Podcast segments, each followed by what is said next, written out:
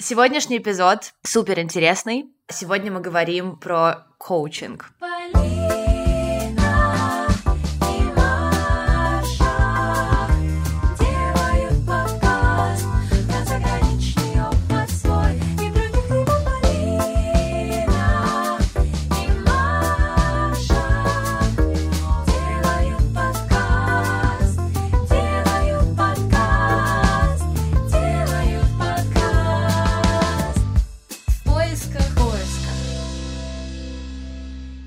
Понятие такое сейчас важное и тренди. А, все сейчас либо с терапевтом, либо с коучем. Поэтому сегодня мы решили поговорить непосредственно с коучем. Наталья Гаврюшина, профессиональный коуч ICF, это Международная федерация коучинга. Также Наталья является специалистом по иммиграции в Италию, где она сейчас живет. Она магистр коммуникаций, она получила эту степень в городе Салерно. Пять лет назад переехала в Италию самостоятельно и перевезла мужа и сына. Также Наталья, соавтор проекта «Твой путь в Италию». Надеемся, что получится классный разговор. Мне кажется, в России как раз-таки вот коучинг, он э, набирает обороты, и все интересуются этим, и очень много вообще людей, которые занимаются коучингом. Что такое коучинг, как ты к нему пришла? Друзья, я вас приветствую из э, небольшого города Рива-дель-Гарда, это север Италии. И вот буквально вчера я отметила свое пятилетие в этой стране. Итак, если говорить про коучинг, сейчас уже после того, как я поработала в этой сфере, для меня коучинг — это работа с мышлением. Это поддержка, это глубинное узнавание себя и своих потребностей. Я нахожу новые ресурсы, я нахожу какие-то источники вдохновения. И не просто так вдохновляюсь, мотивируюсь и сияю, но и обязательно совершаю шаги, действия и получаю результаты, достигаю своих целей. Мышление, действие, результат. Вот это для меня описывает коучинг. Ну, а в саму сферу я пришла не так давно, буквально с началом пандемии, то есть это была весна 2020 года как многие, наверное, в тот период были какие-то глобальные переосмысления и поиск себя. Я пошла сначала сама к коучу, а после я закончила базовый курс в Международном Эриксоновском университете коучинга. Он был дистанционный. И дополнительно к этому базовому курсу я проходила курс в Академии коучинга 5 призм. И в этом году еще прошла также изучение модели ценностей по спиральной динамике. Что это? Кто это, да? Что такое поспиральная динамика? О, это, это вообще невероятная такая модель взросления и эволюции общества. Когда мы понимаем, что в разный этап времени у нас э, проявляются ценности разного порядка. Также спиральная динамика очень э, используема в корпоративной сфере, когда необходимо выстраивать структуру организационную, взаимодействие между подразделениями. В общем, это очень классная вещь. Может быть, вот расскажешь в Инстаграме сейчас каждый второй коуч, тренер по жизни. Вот расскажи, как распознать, может быть, лже коуча от какого-то, который действительно может тебе помочь. Мы с Машей, там, например, выбрали терапию, да? А может, надо было в коучинг пойти? Ну, я думаю, что если вы выбрали терапию, параллельно разговаривая с терапевтом, наверное, вы сделали все, как нужно было сделать. Я всегда стараюсь избегать оценочных слов. То есть, когда человек спрашивает, какой коуч хороший, я всегда спрошу, хороший для чего и для каких целей. Угу. Нет такого рецепта, такой формулы, да, прям как выбрать хорошего коуча, потому что все-таки коуч это личность, и любой помогающий специалист, будь терапевт, психолог, он всегда работает частичкой своей личности. Возможно, с первого раза вы прям на своего человека не попадете. Uh-huh. Для меня всегда важно базовое образование. Где он его получал? Почему очень много специалистов становится? Коуч там по финансам, астрокоуч. Excuse me. Астрокоуч. Астрокоуч это да. А это... у меня есть знакомая, у нее прям так написано, она астрокоуч. Поэтому, когда я вижу слово коуч, я, как правило, всегда иду смотреть, какое у человека все-таки образование. Сейчас действительно очень много профессиональных ассоциаций, и вот если говорить про ICF, это самое крупное профессиональное сообщество коучей в мире. Угу. Это про мою безопасность, что этот человек, скорее всего, мне не навредит. Тони Робинсон, тоже у него есть ICF?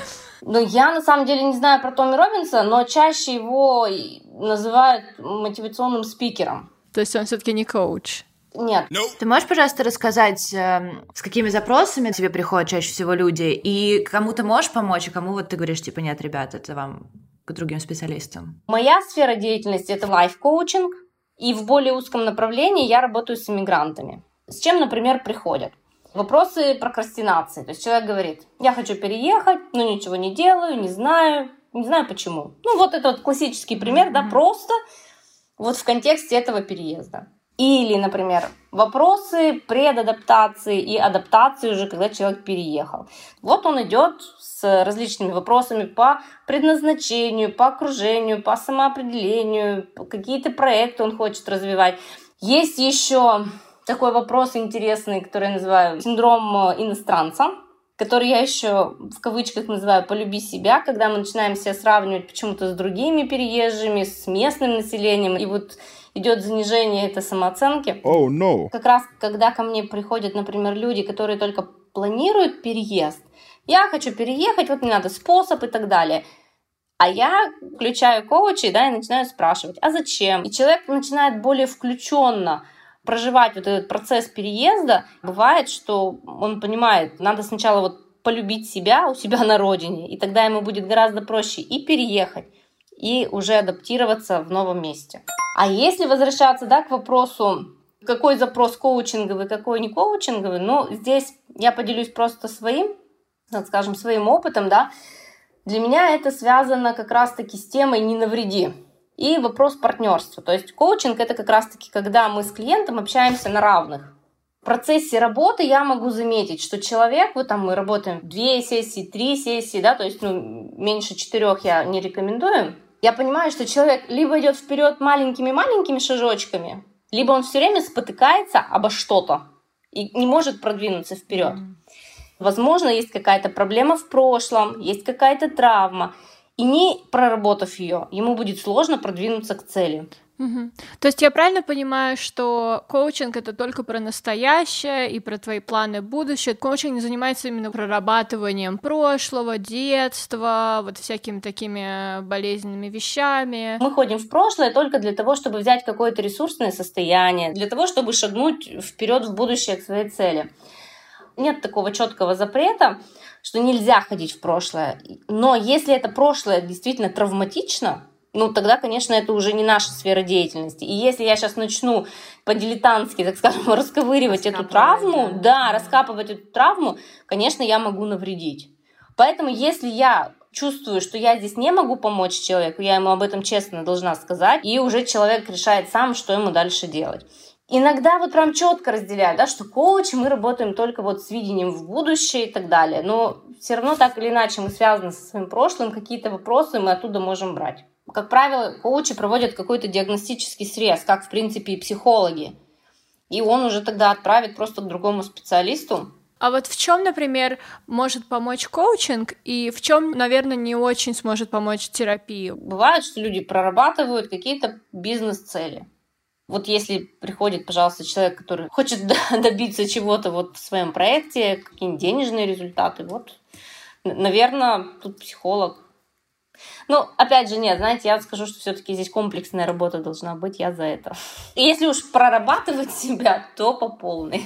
Да, возможно, если ты придешь к терапевту, терапевт найдет, что тебе там проработать Чтобы еще. Себе, да? да, да. Но как это будет коррелировать с твоей целью, вот этой изначальной, ну, не знаю, как- как-то, может быть, просто это будут два параллельных каких-то вопроса. Вот постоянно все куда-то бегут, спешат, быстрее. Каждый successful, просто каждый делает тысячу миллиардов вещей. Как себя не загнать, но в то же время как все-таки двигаться вперед, как ставить цели? Ну, во-первых, я всегда задам вопрос, да, зачем тебе лично двигаться вперед? Потому что сейчас действительно вот этот тренд, когда на нас огромное воздействие имеют вот эти модели поведения. Это же нужно не всем. И это не значит, что если, например, человеку не хочется никуда бежать, работать 24 э, на 7 и зарабатывать миллионы, что с ним что-то не так. Угу. Просто у человека другое видение своей жизни к вопросу правильных целей, неправильных целей, таких, на мой взгляд, вообще не бывает. Бывает цель собственная и цель чья-то. Навязанная. И вот мне здесь ага. нравится тоже такая мысль, что если вы не имеете своей цели, то вы играете по правилам чьей-то игры. И выиграть в такую игру, скорее всего, у вас не получится. Вот. А по поводу слова вот успешный, на самом деле мне это слово очень не нравится. Я его стараюсь не использовать, потому что оно очень-очень субъективное. То есть, что для одного будет являться успехом, для другого абсолютно не будет иметь никакого ну, веса, это будет пустой звук. Угу. Вот. Но если вы себя считаете человеком целеустремленным, амбициозным, то первым делом для того, чтобы достичь цели, вот как раз-таки необходимо ответить на вопрос «зачем?». То есть что тогда изменится? Вот ты достигнешь, и что будет тогда? Ну вот mm-hmm. это те самые коучинговые вопросы, то есть что должно поменяться в этой жизни после того, как ты цель свою достигнешь. И когда человек дает честный глубокий ответ, он получает вот ту самую внутреннюю энергию идти к цели. То есть если у вас есть цель, но вы почему-то прокрастинируете, значит что-то у вас вот здесь не совпадает. Возможно, цель-то и не ваша, а вот она как раз-таки насажена этими общественными моделями поведения. И если вы отвечаете, понимаете, что действительно цель ваша и зачем она вам нужна, дальше, в принципе, можно использовать тот же SMART. Да, я думаю, что не каждый знает, что такое вообще вот система SMART. Вот расскажи про нее немножко. Ну, когда цель у нас очень сильная, конкретная, измеримая, определена во времени, она у вас не противоречит другим целям. Да, каждая буква соответствует какому-то слову. Specific, measurable, achievable, relevant and time-bound. Я очень хочу порекомендовать подкаст всем, кто нас слушает, Refill подкаст. И у них есть эпизод про self-коучинг. Как планировать свой день, да, как себя не загонять. Про искусство маленьких шагов. Это как раз про тот инструмент, который нам помогает, в принципе, дойти до любой цели. То есть кто вам мешает большую цель разбить на под цели, составить план, который не будет пугать, и начать двигаться прям к нему. Самое сложное — сделать самый первый шаг. You can do it. Не надо бояться поменять эту цель. Uh-huh. Есть у нас замечательный советский фильм «Королева бензоколонки», и в конце героиню спрашивают, что же вы изменили мечте, а она легко так отвечает, нет, я просто изменила мечту. Это классно, это очень важно. И мне кажется, COVID показал, насколько flexible надо быть. Мне кажется, максимально надо быть открытым просто миру, и да, абсолютно не бояться общественного осуждения тоже, если ты меняешь свою мечту, или если ты да. идешь как-то не по плану других людей. А почему ты должен отчитываться перед этими людьми? Хороший вопрос. Почему тебе важно, да, мнение вот этих людей? Вот тоже такие коучинговые вопросы. То есть, что такое коучинговый подход? Это вот задавание таких открытых вопросов, которые заставляют мозг э, как-то думать по-другому. Мы частично, конечно, можем себе сами вопросы позадавать и на них поотвечать, но не на все вопросы мы действительно вот ответим так открыто и глубоко, как если бы нас спрашивал другой специалист. Угу. Инструменты самокоучинга, они здорово, когда они в жизни присутствуют, но это не заменяет работу со специалистом кто-то хочет переехать, а кто-то наоборот, фу, какая гадость, зачем ты вообще туда уехала? Я бы сказала, что отличает э, иммигрантов от тех, кто остается на родине, это вот эта вот решимость и настойчивость. Мышца смелости, которая достаточно прокачана, потому что очень непросто решиться поменять свою жизнь.